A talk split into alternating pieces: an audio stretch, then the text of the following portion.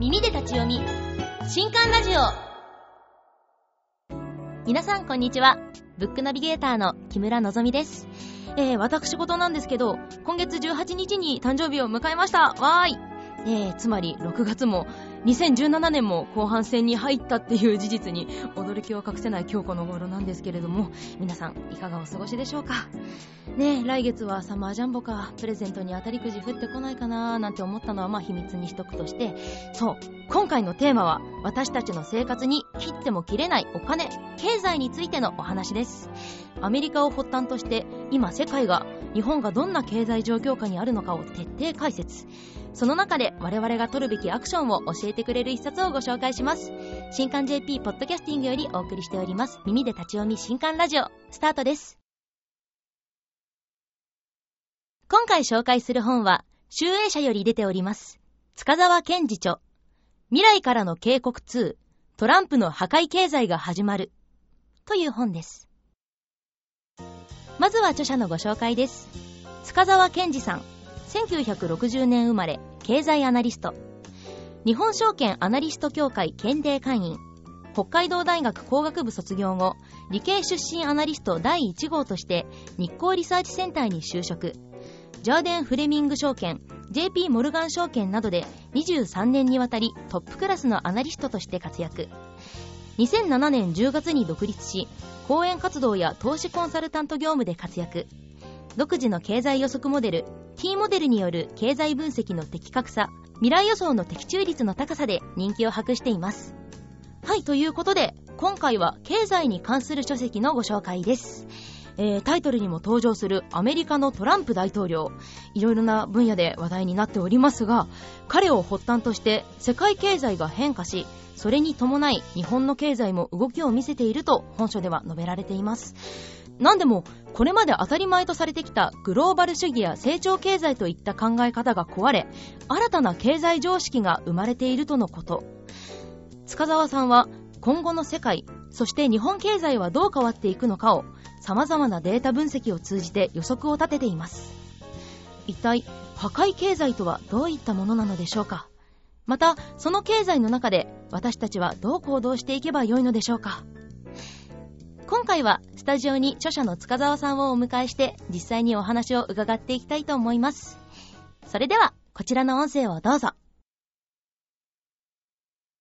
では、改めてご紹介します。著者の塚沢健二さんです、はい、よろしくお願いいたします。あの、トランプ大統領が就任してだいぶ経ちましたが、うんええ、あの、塚沢先生、トランプ大統領が当選するってもう予測してらっしゃったんですよね。そうなんですよね。すごいですよね。うん、なんか他の。ジャーナリスト木村太郎さんが、唯一なんか予測してて、当たって、引っ張りだこでしたよね。そうでしたよね。あの、当選した時はね。もうみんな、どこのメディアもクリントン、クリントンそうなんそうなんですよ。ほとんど、だから、市場関係者も、もう9割以上、はい、ほとんどはもう、クリントンだったよね。あ、ですよね。うん。だから逆に言うと、当時クリントンが、はい、その、大統領になるっていう前提で、はい、みんな動いてたんだよね。ああ、うん、それがトランプ大統領になっなった時に、なんて言ってたかっていうと、そのなる前にね、はい、あのトランプショックが起きる。つまり暴落がするっていうふうに言われてたんですよ。はい、はいはいうん、ところが、ところが逆にボンバン上がっていったんですそうですよね、ショックになってないですもんね。うん、そうなんですよ。だからそれも外れたんだよ。はあ。ね。もう予測が全部。全部、ことごとく逆になったっていう。そしたら、こう上がったでしょ？はい。年末までね。はいはい。トランプになってから。なりましたね。うん、そしたらトランプラリーとか、トランプ相場だとか。はい。逆に今度、トランプがいいねみたいな。なんか持ち上げてる。今度逆にね、そんなムードになっちゃった。だから、何かな、まずトランプが外れたことによって、トランプショックってみんな思ってたのが、逆の動きしたんで、はい、なぜだ、なぜだと。いうので、はい、でも仕方ないから、はい、上がってる理由を何かつけなきゃいけないんで、はい、税制改革がどうだこうだとかね、はいはいはい、そういうなんか先の話をが今評価されてとかね、そんなことを言い始めたんだよね。ああ、そうなんですね。うん、ところが僕はほら、もともとトランプだって言ってたじゃん。はい。で、その上がってる理由は何かっていうと、うんうん、全然関係ないんだよね。ああ、うん。トランプとはね。もう完全に別の。別の理由だったんです。何かっていうと、はい、うん、アメリカにこうお金が流入してたんですよ。その時にね。はい。うん。で、その時にそのお金が流入したことで、はい。その株を買われて、はい。はい。で、どんどんどんどんニューヨークダウが上がったっていうことなんだよねは。じゃあどっから流れたか。はい。それは中国からなんですよ。はあうん。全然関係ない関ですね。係ないですよ。チャイナマネー。チャイナマネーがはいアメリカに流れ込んで、うんうん。で、結果的にはい。あ米国株を上げた。はあどうしてじゃあそのタイミングで、はい。その、アメリカに中国のお金が流入したかというと、はい。当局、中国の当局が、はい。その、どんどんどんどん中国からお金が出ていくんで、はい。その、元、ドル元、元、あるよねあ、はい中国の通貨。これがどんどんどんどん安くなっていっちああ、ゃう。うんはお金が逃げていくんで、あ、はい。安くなるじゃないですか。はい。はい。でも当局としては止めたかったのね。あ、安くなるの？を止めたくて。止めたく。て。ところが、その、規制をしても、はい。また、減安になるんだよね。はあ、うん。なんで減安になるかというと、はい。ね、ビットコイン、あ、はい。うん仮想通貨の。うん、仮想通貨のビットコインを通して、はい。中国からアメリカにお金が逃げていってた。はあ、で、中国当局としてはもう規制をしたんだよね。去年の11月ぐらい末に、はい。もういくらまでしかそのお金をね、海外に出してはいけませんっていう規制をしたんだ。11月まで。で、その前に駆け込みでどんどんどんどんお金がね、出ていった。はい。で、かつそのビットコインを利用して、はい。どんどんどんどんお金をね、ああの海外に逃がしてた。流していっちゃったんですね。うん。で、それが結果的にドルを買う。うんうん。逆にね、元からドルに変えて、はい。で、その買ったドルで米国株を買うっていう。うん。たまたまだから、その、ね、トランプの就任の時と中国のあその規制の時期と重なってたんだよ。タイミングがあった、あっちゃっただけなんですすそうなんねで。す。だから逆に言うと、そのトランプがなったかどうのこうのっていうよりも、はい。マネーの流れで、はい。あの、まあ、米国株が買われてたっていうね。うんそうなんですね。だからそれをでも、そういうことをわからないと、うんうんなんかいかにもトランプがトランプがみたいなね、ね形になるでしょ？そうですよね、うん。トランプ大統領が就任したことでそう世界経済がどう変わるかって。そういうこと、そういうふうになってたでしょ？でも実はお金の流れ、中国、特に中国からのチャイナマネーのはい。お金の流れだったんだよね。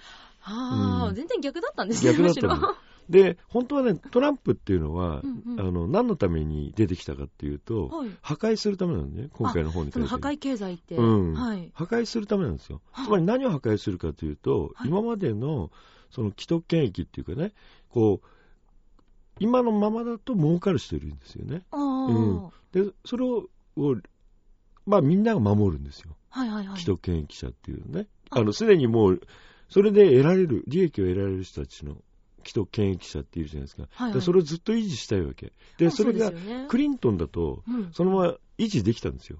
あできちゃったんですか？で、そのままだとね、あ本当はね。はいはいはいところがトランプになったがために、そういう人たちのはい利権を破壊しようとしてるんですもうその人たちのその権利がなくなっちゃってもお金は入ってこないようにようにしようとしてるんですよね。はいはいはいうんだからそういう意味で、その利権の破壊をこれからどんどんどんどん起きるってことですよね。あうんあ、、そうすると、今まで得してた人が得できなくなる。できなくなっちゃいますだね地位が落ちちゃうんだよね。はいはいはい、うんで、そうすると逆に違う人たちが地位が上がってくるっていうね、はい。それ構造が変わってくるんですよ。ああもうなんうん。か経済構造自体がもう変わっちゃう。変わってくるんですよね、多分ね、これからね。うん、で、なんでそういうふうに僕は思ったかというと、本の中にも書いてるけど、はいはい。あのトランプがあの当選して、はい。勝利宣言したのが11月の9日なんですね、はいはいはい。去年のね。で、11月9日って何とあれしてるかというと、はい。あのベルリンの壁、うん、あれがね、11月9日なんですよ。に崩壊、うん、1989年のね、はあうん、ちょうど同じ日なんですよく。しくも同じで、うんで、ちょっともう一つ先のね、じゃあベルリンの壁ができたのは1961年なんですよ。はいはいはいで、1961年に作り始めて、はい崩壊が89年。はいだから28年かかってる。28年間、うんはいで、こっから28年目がトランプ就任の2017年なんですよ。あ本当だ、うん。はあってことはまさにこのトランプっていうのは、はいベルリンの壁崩壊と同じ位置づけなんだよね。はあうん。崩壊っていう意味合いも意味合いで。はい、うん。で、僕はもうそういうふうに、あサイクルでちゃんと歴史が構語ってるんだなっていうのがあってね。はいはい。、で、結果的にじゃあベルリンの壁崩壊で、東西が、まあドイツなんかね、はい。あ融合したっていうかねうんうん、統合されましたよね。はい。で、それでみんな良かった良かったって最初言ってたんだよね。うんうんうん。ところが、大変なことになっちゃったんだよね。はいはいはい。うん。あの、格差があったから、はい。もう融合することによって、もう外貨を、っていうか、お金稼げない人がどんどん増えちゃったわけでしょ、あの時にね。はいはい。そしたら大衆が一番苦しんだんですよ。そうですよね。うん一部の高所得者だけ。そうなんですよ。で、もう一つは何かっていうと、はいあの時、その後にソ連が崩壊したでしょ。ああ。あれ全部。部繋がってるんですよね。あね。だから、ベルリンの壁でいいことだと思ったら、実は大変なことになった。あ。はいはい。うん。で、結果的にソ連っていう大国がね、崩壊して、してうん。っていうことにつながって、今回も同じことが起きるんですよ。なるほどです。つまり大衆が苦しんで、はい。かつ今度アメリカが、こう崩壊的なね。はい。まあ崩壊って言ってもロシアが残ってるから、うんでも部分的にみんな独立しちゃったよね。そうですね。まあああいうようなことがこれからアメリカにも。はうんで、アメリカだけがそうなるかっていうそうじゃなくて、それは全部、まあ日本にしても中国にしてもうん影響を受けちゃうんで、はい。まあそういうことがこれから始まるんでしょうということですよね。そううん本書の中でその7のつく年が転換するっていうことで、うん日本でもこれから大きな。転換点が訪れるってそうなんですよね。あの、7のつく年っていうのは、はい。まあ、江戸で言うとね、あの、日の、日のとっていう。日のああの、丁目の丁っていう字ね。はいはいはい。で、あれは、昔あの、T 字路ってよく言いますね、道路ね。言いますね。うん、あれ、この丁、丁っていう字書いて、丁字路。ああ、うんそれで定字路。うん、定字路に変えたんですよね。はいわかりやすくてね。で、この T っていう字は行き止まりなんですよ。あ、なるほど。うんはい。だから、頭つっかえちゃうよっていう話なんで、はい。だから今年がその株で何でも天井を打つっていうね。うん、で、ちょうど10年前の、あの、千えー2007年、7のつく年ですよね。はい。で、この時にサブプライムローンの破綻があって、ありましたね。で、2008年に、えーリーマンショックってご存知のね、はい。あ起きましたよね。で、その10年前っていうのは97年。97年。うん。で、今度アジア通貨危機。うん。ああ。で、98年に、えーロシアのデフォルトはいはい。っていうのが起きるんですね。はい。で、その10年前って87年ですよ7年ね。今度にブラックマンデーっていうね。あの、に、まあ、25%以上暴落するっていうね。うんうん悪魔の月曜日。そうそうそうそうそう。うん。そうなんですよね。だから10年ごとに7つくとして何か大事件が起きるっていうね。はい。まあ、それがこう、サイクルになってますよっていうことなんですよね。ああ、そうなんですね。日本でもこれから、まあ、第二のリーマンショックが。そうですね。だから今度はまた規模が大きくなって、はい。まあ、リーマンショックよりもね、だから第二のリーマンショックが起きる可能性がありますよということですよね。ああ、それに対してそのうん我々はどうしたらいいとかってうん。ありますかね。まあ、準備した方がいいですよね。今、逆に言うと、そんなことありえないみたいな感じに、はい。そのマーケットも世の中もなってきてるわけでしょ。はいはいはい。うん、こういう時こそ一番危ない。ってことですね。で、本書の中にも書いてますけど、ビッグ指数っていうのがあって、はい。これ VIX って書いてね、はいあの、俗名恐怖指数っていうのがあるんですよ。ああ、恐怖指数。うん。で、これがね、今ね、10、10という数字を割ってきてるんですね。で、過去見たら10割れがそこなんですよ。そこで10なんですね。うん。で、10を割れてるってことは、みんな非常に楽観的になってるってことだよね。ああ、本当ですね。うん。で、この後に、リーマンショックの時も、はいその、1年後に、もう40以上になるんですよね。ああ、ああうん。リーマンショックで80ぐらいまで上がりましたけどね。はい。これビッグ指数がね。はい10割れから80ぐらいまで上がってるんですよ、あの時。突然ですね。そうなんですよ。1年後ですよ。へだからつまり、今はこう低いってことはイコール、うんもう世の中が楽観してる。マーケットが楽観しすぎてる。はいと。いう状態。もう、しすぎてる極みなんだよね。はうん。あ。だから突然何かあったら、その40超えっていうね。はい。で、大概40を超えてくると、はい。その後3年から5年はこの40を中心にずっと続いちゃうんですよ。あ、40がずっと続いちゃうんです40のあたりをこう行ったり来たりするんですよね。今はなんか10割れっていう、もう非常に低い水準。だからもううん、だから逆に言うと、何を気をつけなきゃいけないと、そういう時こそ、はい。そういうね、一気に恐怖にね、うんうんなるようなリスク、ショックに、あの準備しなきゃいけない時期に来てるよってことなんですよ。そうですよね。うんこれから個人投資とかする方とかも、うん。その準備をしないと。その通りですね。いつまでも上がると思ってないで、はい。どっかで天井を打つんだって今年はね。はい。うん。で、そうすると、今はいいのは何かっていうと、はい。株が全体が下がってもですね、はい。逆に上がるものがあるんですよね。あ、と言いますと。うん。これね、逆の、その、ETF ってあるんですけどあ、上場投資ですね。はいはい。で、これが、その今は上がったら一緒に上がるやつもあるし、はい。今度は下がったら逆に上がるものがあるんですね。あ、そうなんですね。うん。うん今、上がるときに日経平均だと、はい。レバレッジっていうのがあるんですけどね。逆に下がるときに上がるものは日経インバースっていうね。はあ、うん。まあ本の中に書いてますけどね。そうですね。別のものなんですよね。うんだから別に。にマーケットが下がっても、これからは個人投資家の方は儲かる時代なんですよね。うん、前はね、これ儲かりにくいんですよ。下げる。るときに、あの、あの、まあ、プロみたいな投資家はいいんですよ。空売りっていう方法を取れるんだけど難しいでしょ？じゃなくて、今度は下がっても上がる ETF ができてるんで、ううんん、だからその、以前とは全然違う、はい。うん、状況なんでね、ぜひ、あの、下がっても今度は儲かる、うんうん。うん、時代なんで、あの、そういうふうに投資家の方は対処した方が、うん、僕はいいと思いますけどね。そうなんでうすね。ん、だからもう、下がるってリスク背負うよりもいいですもんね。逆に今度ね。でね、上がるときはね、ずーっと時間かかるんですよ。ああ、ああ、例えば5年、10 5年何年ってかかるでしょ？はいはい。で、下がるとき1年で下がるんだよ。もうあっという間ですもんね、学そうなんですよ。ね。だから、逆に言うと、下がるときの方が、早く儲けられる。ああ、なるほど。うん確かに。本当はね。でもみんなはそういうことをあまり知らないんで、うん。だから、ずーっと上がるときじゃないと投資できないんだみたいな風に思ってるけど、はい。あの、実はそうでもないんですよってことなんですよね。怖いですもんね、確かに。うん。ね。だからそういうことをちゃんと今から、まあ、本読んだりなんかしてね、うんうん知識を得て準備すること。はい。うん。で、特に、あの、秋からちょっと気をつけなきゃいけないんで、はあ、うん。もう時期的に言うとね。そろそろ来るんですよね。この夏で、そろそろピークかなぐらいのうんうん感じで見た方がいいんじゃないですかね。ありがとうございます。もう、いろいろお話を伺いたいんですが、うんお時間の方が迫ってきはいてしまったので、うん最後に、あの、塚沢先生のメッセージを、お願いいたします。もうね、あの、みんな自分軸を持つこと。自分軸を。つまりあの、人に振り回されないことですね。ああ。うん。まあ、いろんな情報を知るのはいいんだけど、はい。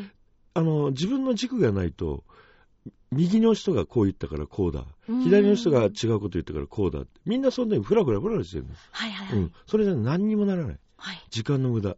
だったら自分の軸で、はい。あ、これはこう考える、こう考える。でもみんなどういう意見を言ってるのかなぐらいの感じで、はい。いろんな知識を得るっていう方がいいですよと。だから自分軸がないと、これから生き残れない。そうですよね。だから、例えば美味しいラーメン屋さん、あっちが A, A っていうラーメン屋さんいいよって言ったら行く。はい。B というラーメン屋さんがいいよって言ったらみんなそっち行く。はい。で、これじゃあさ、自分のはい。何が美味しいかって知らないわけでしょ？自分の基準がわからないってことですよね。そういうことだよね。だから自分軸で、どのラーメン屋さん、どういう味が好きだ、どういうのが美味しいんだって思ってたら、はい。いや、A はいいって言うけど美味しくないよね。でうんも B の方が美味しいよねっていうことが言えるじゃないですか。はい。まあそういうふうに世の中を見るってことと、うん投資もそう考えなきゃいけないってことですよね。自分の目で見て確かだと思った情報そで、の通りですね。うん。そうですよね、うんもうついつい人に頼りっきりになっちゃうともそう。だからその人がなんか間違えたら、う、うんもう全部その人と一緒に間違えるわけでしょ。でそれで下手したらその人のせいだってそういうことですよ。それじゃ何にも進歩しないよね。ううんん。だからあの、本田圭佑はいいこと言ってね。はいうん。成功することが重要じゃなくて、はい成長することが重要なんだって言ってね。んうん。だから、何でもいいから失敗してもいいから、はいそれが成長の糧になるんだよ、みたいなことをこの間ね、あの、日本で学生にね、はい講演してたっていうね、の話もあったけど、まさにその通りだと思うね。はい、うん。そうですね、うんということでもう自分軸を持って自分の考えから。行動を起こせるようになりたいと私も思います。はい なかなか私も経済のことはうん正直明るくなくて、うんいろいろ勉強させていただいてました。ありがとうござはいい、ました。ありがとうございました。はい、著者の塚沢健二さんでした。では、書籍情報です。未来からの警告2、トランプの破壊経済が始まる。塚沢健二著、集英社より税別1500円で発売中です。新刊ラジオお別れの時間となってしまいました。今回の本いかがでしたでしょうか？まあ今後の世界、そして日本経済がどうなっていくのか、わからないことだらけだと思うんです。でも、先ほど先生もおっしゃってたようにだからこそ自分自身でいろいろなデータを集めて分析して世間の情報だけに振り回されない自分の軸を持つことが大切なんだなって思いました。でもちろん経済問題だけじゃなくて、まあ、全ての事柄に共通することだとは思うんですけども特に経済問題で振り回されて自分の例えば財産とか、まあ、お金とか影響が出るって考えたらもう恐ろしいじゃないですか。なのでこの自分軸持つヒントをぜひ本書から取り入れてみてください。また本書では今後の価格変動の動向を塚沢さん独自のモデルを使って分かりやすくグラフ化されています。そちらも参考に経済問題についてもより理解を深めていってはいかがでしょうか。といったところで今回の新刊ラジオはここまで。また次回お会いしましょう。お相手はブックナビゲーターの木村のぞみでした。この配信は集英社の提供でお送りしました。